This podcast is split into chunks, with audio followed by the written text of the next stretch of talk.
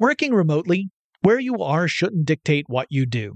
Work from the road by turning your vehicle into a reliable high-speed data Wi-Fi hotspot with AT&T in-car Wi-Fi. On the network that covers more roads than any other carrier, take your work on the road and AT&T will be there to keep you connected. Connect up to 10 devices and stream conference calls, finish up that presentation, or answer last-minute emails. Why wait? Go to att.com slash in-car Wi-Fi today for free trial eligibility.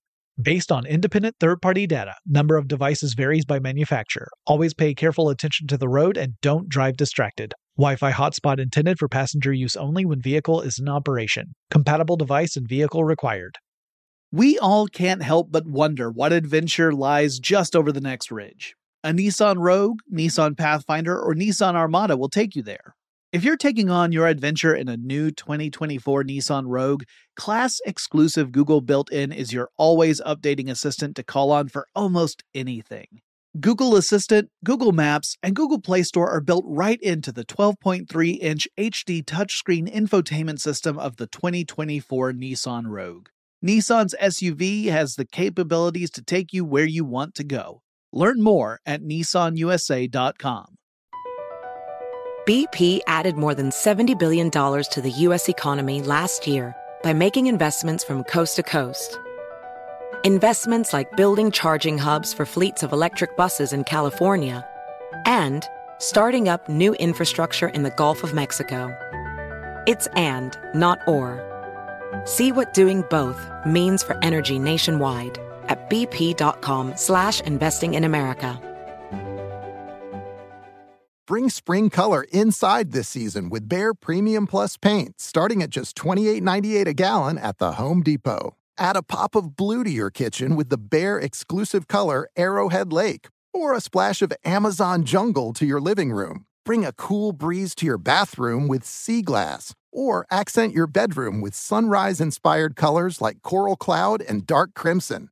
Let your creativity bloom this spring with Behr Premium Plus paint starting at just $28.98 a gallon at the Home Depot. How doers get more done. Brought to you by the reinvented 2012 Camry. It's ready. Are you?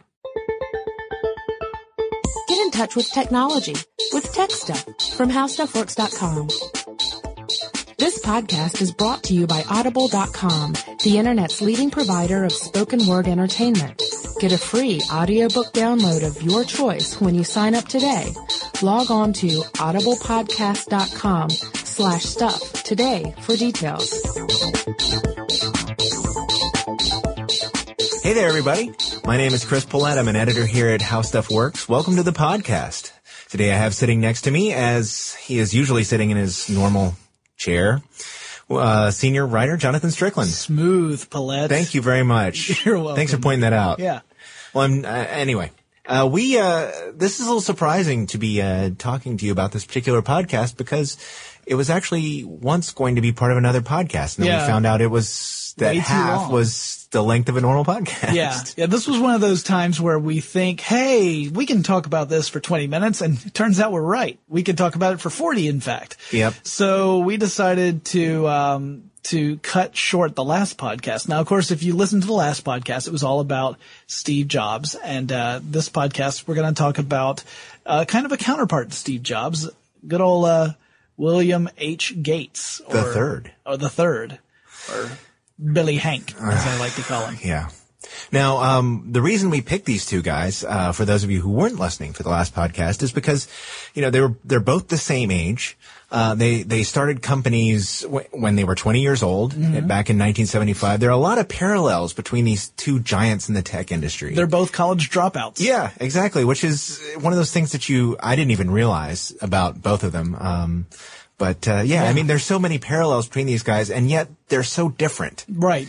And uh, last time we, we got so wrapped up in talking about uh, Steve Jobs and all his idiosyncrasies that we uh, Didn't have we enough didn't time, time to get to so to let's Bill Gates. let's dive right in, shall we? sure. So Gates, he grew up over in uh, Seattle, and uh, and he was very interested in computers uh, at an early age. Um, he actually went to uh, to a, an elementary school uh, where he learned about software and programming um, when he was 13 years old, and that was pretty much what sealed the deal. He decided that computers were really, really cool and he wanted to know all about them and, uh, and work with them. And, uh, and boy, did he. Yeah, um, as we mentioned in the last podcast, uh, in the early 70s, people didn't have computers on their desktops if you weren't around for that time period. Right. Um, this, you know, this personal computer thing is actually really, it's, it's because of Bill Gates and Steve Jobs Right. and a lot of other very, very important, uh, people who worked with them. But I mean, these guys were at the forefront of this. And they, people weren't interested in having a computer in their house. Well, they didn't even think it Didn't was care. possible. Yeah. Because back at that time, you were mainly talking about big mainframe computers that would take up an entire floor of a building. Oh, no kidding. and not not something that you would be able to fit in your house, much less on a desk. Yeah. Um, and it's really due to the work of people like Gates and Jobs that that changed. Now, Jobs, of course, he was really focusing on building the hardware, building a, uh, a, a an actual computer system from from the ground up. Uh, whereas Gates was more interested in the software part of the equation, less interested in building physical machines. He wanted to make the stuff that would run on the machines that other people were building. Yeah, as a, as a matter of fact, uh, you know, Gates was really into programming, and as a Harvard uh, freshman in 1973, he was uh, already working on an operating system. He also met someone who would become very important in Microsoft's uh, history as well. Oh yeah, who was that? That would be Steve Ballmer. Oh yeah, he, he, he mentioned that, didn't he? The the guy who was always down the hall shouting "developers, developers, Right, exactly. developers." If you don't know what what Pollette is referring to here, I suggest you go on YouTube, type in Ballmer, that's B A L L M E R, and developers, and you will be entertained for literally minutes. And the is- next time you hear the word "developers," you will not be able to not think of. it's actually kind of frightening. But, Steve uh, Ballmer's an intense guy. Yes, and and, again, another important person uh, in the, the development of the tech industry. But we were we're going to focus on Gates here. I'm I'm Right, totally right, off back track. to I'm- Gates. sorry, I made sorry I made the joke. But so so Gates, he's interested in computers. He's at Harvard. Uh, he he's working uh, on developing programming languages based off of BASIC. Yes. Um, and uh, then junior year rolls around, and he decides um, he'd rather focus on the computing aspect and less on his studies. So he drops out. and uh, that's when he uh, hooks up with another giant in the tech industry, Yes. Paul Allen, Right. and founds a little company you probably heard of. Called Microsoft. Yep. Yeah, so that's all the way back to 1975. Now, people, when people think Microsoft now, they they're probably mainly thinking of Windows. Yes. But this is this is decades before Windows becomes a player at all. Um, but they were interested in operating systems. It's just the operating systems they were looking at were all text-based operating systems. like DOS, DOS, exactly. disk operating system. Now, if uh, if you've never used DOS, um, then and and if your knowledge of operating systems mainly comes from graphic-based interfaces like Windows or the Mac operating system, um, DOS required you to learn certain commands that you would use to navigate through and find files and execute files. And Stay, sit, heel. it was um it was it was kind of uh kind of a labyrinth that you had to go through. You had to really learn a, a, a lexicon, if you will, of commands. But here's the flip side of it. It was lightning fast. Oh yeah. Uh, cause you didn't have to worry about driving graphics or anything like that. The, the program, the operating system was just amazingly fast. Even if you were running an older machine, you weren't waiting around forever for something to execute.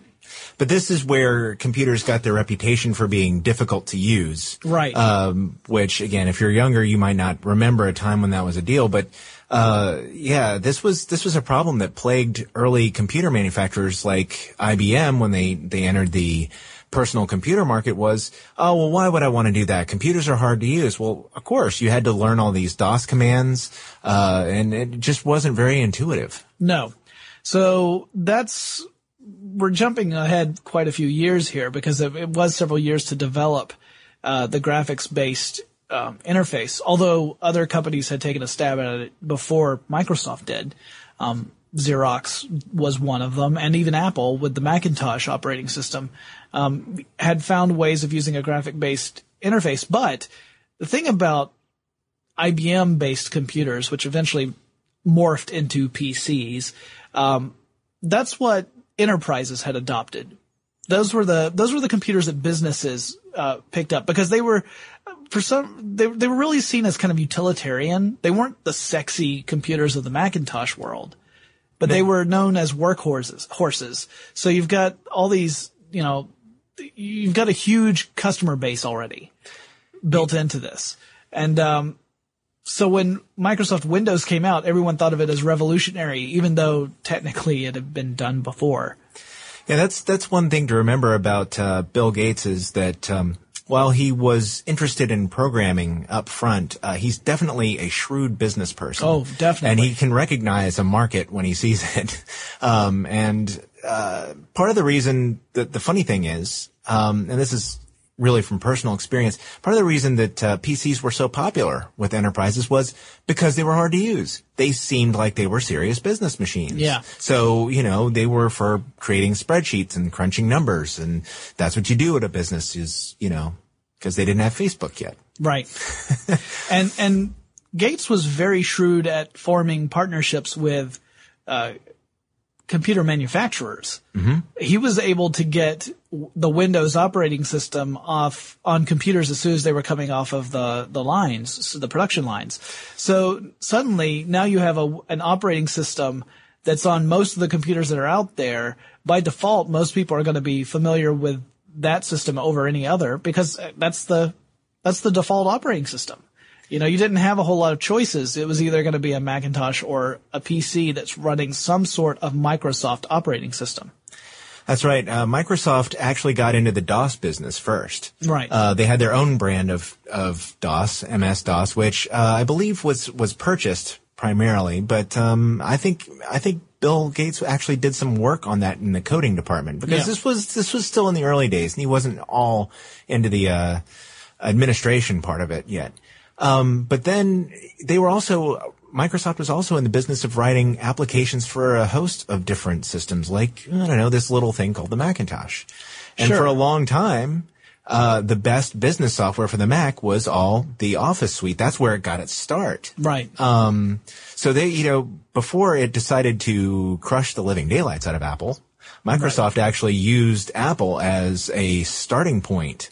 Uh, you know, they made a lot of money from the from the Apple computers. They actually did stuff for the uh, Apple II as well. right. Right. So, um, you know, we're we're talking IBM PCs, uh, you know, the operating system plus uh, applications for the for the Mac and for other Apple computers. So he, you know, Bill pretty much had a grasp on everything he needed to to get a good foothold in the computer market. Yeah, and when he started bundling things together, Microsoft products together with the Windows system, it was pretty much game over at that point for a lot of different software uh, companies. Oh, sure. Because automatically you have a leg up. You don't suddenly the user when they buy the computer and bring it home, plug it in, turn it on.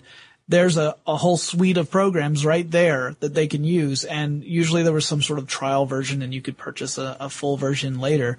Um, but it meant that you didn't have to go out shopping for these programs. You had your word processor there, and you had your spreadsheet application there, and uh, and actually Microsoft caught a lot of flack for that. There were a lot of uh, antitrust lawsuits being thrown around, um, saying that it was not fair that Microsoft not only had a stranglehold on the operating system market, but also the applications market.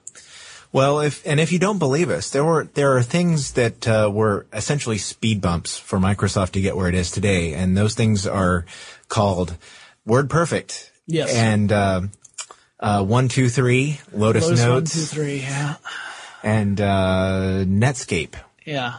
And these these companies, uh, again, if you're younger and are not familiar with these companies, they were huge in their individual markets. But as soon as Microsoft came out with a competitor, um, and the more integrated the operating system became, it, it uh, you know had leverage over the other over people who really didn't want to go looking for other stuff. And face it, we're creatures of convenience. Yeah, and, and you think about it, the operating system, they could design the operating system to work so well with these applications and have these applications work so well with each other. So well being a relative term. I mean, if you've used Word and tried to import stuff from PowerPoint or Excel, you might disagree.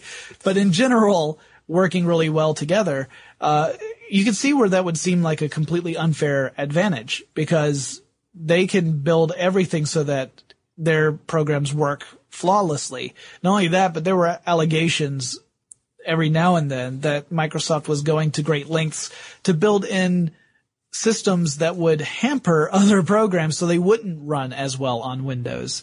Um, yeah, I've, I've heard comp- conspiracy theorists say that they uh, that Microsoft actually built the IT industry on purpose. Um, you know, right. fostering Windows certification programs by having so much buggy software. Yeah, people who uh, bought the first part, part of Vista might agree with you. Yeah. Okay, yeah. so moving on. So anyway, so Gates is Gates is in the lead here, and as Pollette pointed out, uh, he was moving on into a more administrative role, although he was still the chief software architect for Microsoft for, for many more years. Oh, sure. Um, but I'd like to point out to all those people who said that people shouldn't pick on Bill Gates because he wrote Windows. He didn't write Windows. No, he did not. He did not write Windows. He was very good at championing it. Oh, sure. He- he he's he's outstanding at, at at basically everything he's done. He's you know gone from the software programmer to you know an administrator to a marketing genius. Yes, to Except for you know, Seinfeld's good buddy. I was going to say taking a shower in his shoes, Right. trying to soften him up. They run tight. Yeah, they do. the conquistadors. But yeah, I mean, it's it's obvious the the effect that he he, he and his company. Um, of course, he he wouldn't have been able to do this without thousands and thousands of t- extremely talented people. But he built that company uh, with some uh, pretty amazing uh, minds. And here's an interesting point I wanted to bring up. Now, of course, we talked about Jobs last week, and we're talking about Gates now. Right. One of the things I wanted to point out as a difference between the two is that, in a way, you could say that Jobs created a company that almost revolves around him at this point. Like, if Jobs were to leave the company or something were to happen to him, you would see the shares drop pretty dramatically. Most people think, anyway. Gates, however, created a company and then according to people within Microsoft, tried to build a company that could continue and be successful even without his direct influence. sure, So, in a way, Jobs created a cult and Gates created a company.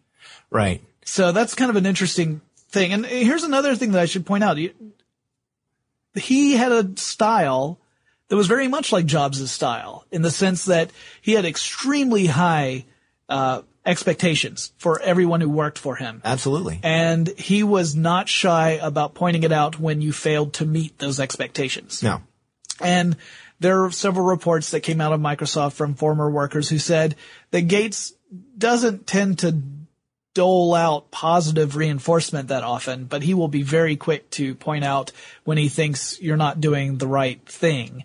Um, and someone else pointed out, they said, if Gates argues with you, right. that's not a bad thing because it means that he cares. It's Right. when Gates doesn't talk to you or doesn't bring anything up that you need to start worrying. right. So I'm like, well, wow, uh, scary guy. uh, the word that most people use is intense. Yeah, yeah. Nonetheless, uh, Microsoft does have a reputation of taking pretty good care of its employees, Yes. and it's a, a you know got a reputation for being a very good place to work, uh, a place where people have uh, been able to do um, to try new projects and things. Not maybe on the same. Uh, in the same way that Google has, but No, I think uh, Microsoft is directly responsible for a lot of the uh, office atmospheres like Google Oh, definitely. because I people mean, were willing to take a chance on the you know well, what happens if we nurture our employees well, sort of one of the things angle. Gates discovered was that, I mean, he was thinking back to his college environment. Sure. And it was that if you have all the things that you enjoy when you're of, you know, the early 20s or whatever around you at work, you're less likely to want to go home at the end of the day. You may just stick around and do a couple more hours of coding because, you know, you've got some fun stuff around the office to keep you, you know, distracted once in a while so you don't get totally burned out.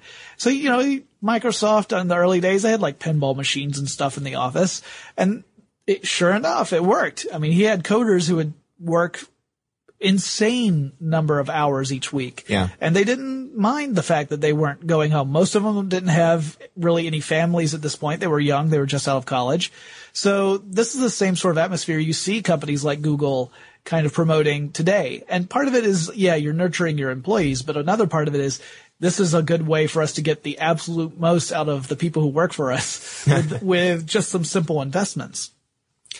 well that's true and I, I i I want to say too that for the longest time, I'll admit this, you know, especially as a Mac person, um, and someone who only has used Windows computers, or at least primarily has used Windows computers at work. So a member of the cult.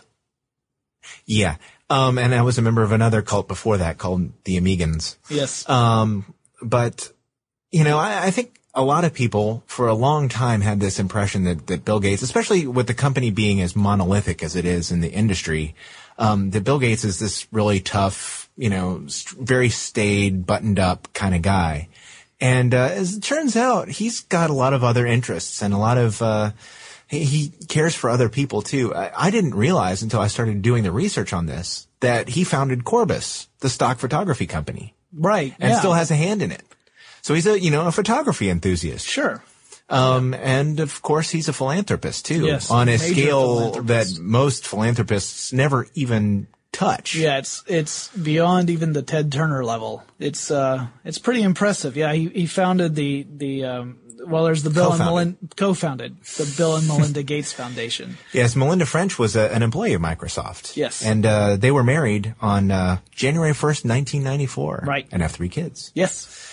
Um, and that's that's something you know. He's a family guy, but you know, Bill and Melinda The- together founded this foundation. And and it's all about investing in uh, ways to improve health worldwide.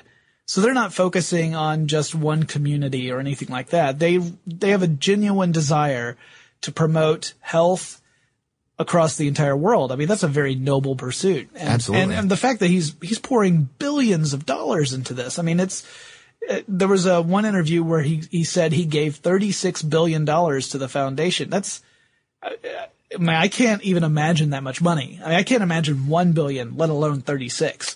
yeah, yeah, that's actually more money than the uh, auto manufacturers were asking for as a group. Yeah. um, Phenomenal. from the government. Um, but they also are involved in educational pursuits Mm-hmm. as well. They have donated a lot of computers and software to uh, schools that are underserved by uh, computer technology. Sure. Um, and they are interested in solving, actually there's sort of a merger in between. They're interested in solving a lot of these problems, uh, medical problems with technology, finding technological means to, to solve some of these problems. So it's, uh, uh, pretty amazing some of the stuff he's done. And, and, you know, of course he's had to scale back on his work at Microsoft. So- Yeah. In fact, he's, he's, uh, in 2006, uh, he named Ray Ozzie as the new chief software architect, which was kind of the beginning of his transitioning away from Microsoft in a, uh, in a lead role. Um, Steve Ballmer, who we mentioned way early in the podcast, Developers, he's, developers, yes, developers. He's the new CEO. Um, and, uh, Gates is still the chairman, Sure. but he has uh, he he's he's decided to scale down his work at Microsoft. He's probably only putting in maybe forty hour weeks now instead of like the ninety hour weeks he used to do. Um, so yeah, it was June twenty seventh, two thousand eight, that he he transitioned out of being the the head of the company at that point and to focus more upon the foundation and his other philanthropic uh, pursuits. Right. Um, I actually saw his final uh, keynote address at CES last year, and it was very entertaining. They had a full video about what Gates's last day would probably be like and what his retirement would be like, and it involved him calling up lots of celebrities and giving them advice that they did not want nor need. And uh, Was Jerry so- Seinfeld in it? Jerry Seinfeld was in it. Uh-huh. There's the big surprise. So that's the other thing is that that Gates seems to have a real sense of humor about himself, especially now. I mean, uh, maybe if you maybe if you went back to the 1980s Gates, he would have been a little more focused and and Intense. uh, intense. But these days, he's really willing to poke fun at himself in various ways, and uh, which is very clear from that video and from the Jerry Seinfeld commercials, where uh, it didn't seem to be promoting anything at all, really. It was just these odd commercials that didn't really go anywhere, and they weren't promoting anything at the time. Um, it was kind of to take the sting out of uh, a an issue that people had with uh, Windows Vista, which of course was one of the the latest versions of the Windows operating system. A lot of people considered it to be inferior because early on there were uh, several issues with Windows Vista. People were having problems with it uh, crashing. Um, it wasn't. There were some security issues. It got a lot of bad press, and because of that, a lot of the enterprise systems, you know, a lot of the, the businesses uh, decided to hold off on adopting Windows Vista, and they stuck around with like Windows XP or one of the other forms of Windows rather than upgrading to the latest version. And uh, so that's kind of what's interesting now is that Windows 7 is already coming out in like uh, next year. Uh, I think it's supposed to be December 2009, so maybe not 2010 just yet. Yeah. But it may be um, this year by the time you're listening to this. Right. well, and uh, but yeah, so Windows 7 coming out that that quickly because Vista hasn't been out that long. I mean, usually you've got a few years sure. between sure. between versions. We have you know Windows 95, Windows 98, yeah, 2000. So you know, but apparently even even Bill Gates occasionally lets people know when he thinks his product, the products that Microsoft releases are not up to snuff. He's sent emails before complaining about having problems installing certain software programs using the Windows system and saying there shouldn't be a problem doing this, fix it. So when your when your former you know CEO and uh, current chairman sends those emails, I guess you, you you tend to listen. Yeah, that's true. Interesting guy. Yep. And, uh, you know, just another interesting thing about Bill Gates is that he's an author. Oh, yes. Yeah. And, well, that, uh, that kind of leads well into our sponsor. Yes, we were going to talk about uh, audible.com. Yes, you can go to www.audiblepodcast.com slash stuff to sign up over at audible.com. You get a free download. Uh, they have thousands and thousands of audiobooks, and we've picked out two that Bill Gates wrote himself. Yes, one of those is uh, Business at the Speed of Thought Using a Digital Nervous System by William H. Gates III. Yes. And mine is The Road Ahead by Bill Gates. And that's uh, Gates's take on how the internet will affect all of our lives in various ways. Now, you can get either one of those or any other Audible book at, at audible.com at, uh, for a free download if you sign up at www.audiblepodcast.com slash stuff. All right then. I guess that's about all we've got for for Bill. Yeah, Gates. the old the old one two swing, Jobs and Gates. Okay, so you're a Mac guy. Yeah. I'm a PC guy. Yeah. So you're you're Justin Long and I'm John Hodgman. Um, did uh, doing research for this does that change your opinion at all about uh, the cult of jobs or? I'm still a Mac OS guy. Yeah, but so um, so you like you like giving money to the least philanthropic company. Yeah, Okay, well that's fair enough. I have a Mac too. I like my Mac. I enjoy Macs. And I have a PC too. Yeah, so, so we're we're not go. really as you know, we're not really as divided as we come across. Um, I, it's Neither just that, but here's the thing anymore. is that you've used you've used Macs most of for most of your computing post yeah. Amiga, and I've used PCs right. for most of my computing post Apple IIe. Right. So that's really where we're coming from. But we both recognize the value of the other systems, and and truly, we would not be here at this job if it weren't for Jobs and Gates. That's true. So thank you guys. Awesome. Thanks very much. Appreciate it. so if you guys want to learn more about these topics, you can read all about everything you can imagine on computers. How PCs work. Right. At howstuffworks.com right now. And we'll talk to you again really soon. For more on this and thousands of other topics, visit howstuffworks.com. Let us know what you think. Send an email to podcast at howstuffworks.com. Brought to you by the reinvented 2012 Camry. It's ready. Are you? Does money stress you out? Let Facet flip your financial chaos into clarity. Finding Facet immediately put us at ease. Facet's innovative approach to financial planning ensures your money works as hard as you do, enabling members to experience the joys of having your finances in order. And that makes us Facet for life now, I guess. Visit Facet.com, F A C E T.com to learn more. This ad is sponsored by Facet. Facet Wealth is an SEC registered investment advisor. This is not an offer to buy or sell securities, nor is it investment, legal, or tax advice. These testimonials are from current Facet members who are not compensated. All opinions are their own and not a guarantee of a similar outcome. We all can't help but wonder what adventure lies just over the next ridge. A Nissan Rogue, Nissan Pathfinder, or Nissan Armada will take you there.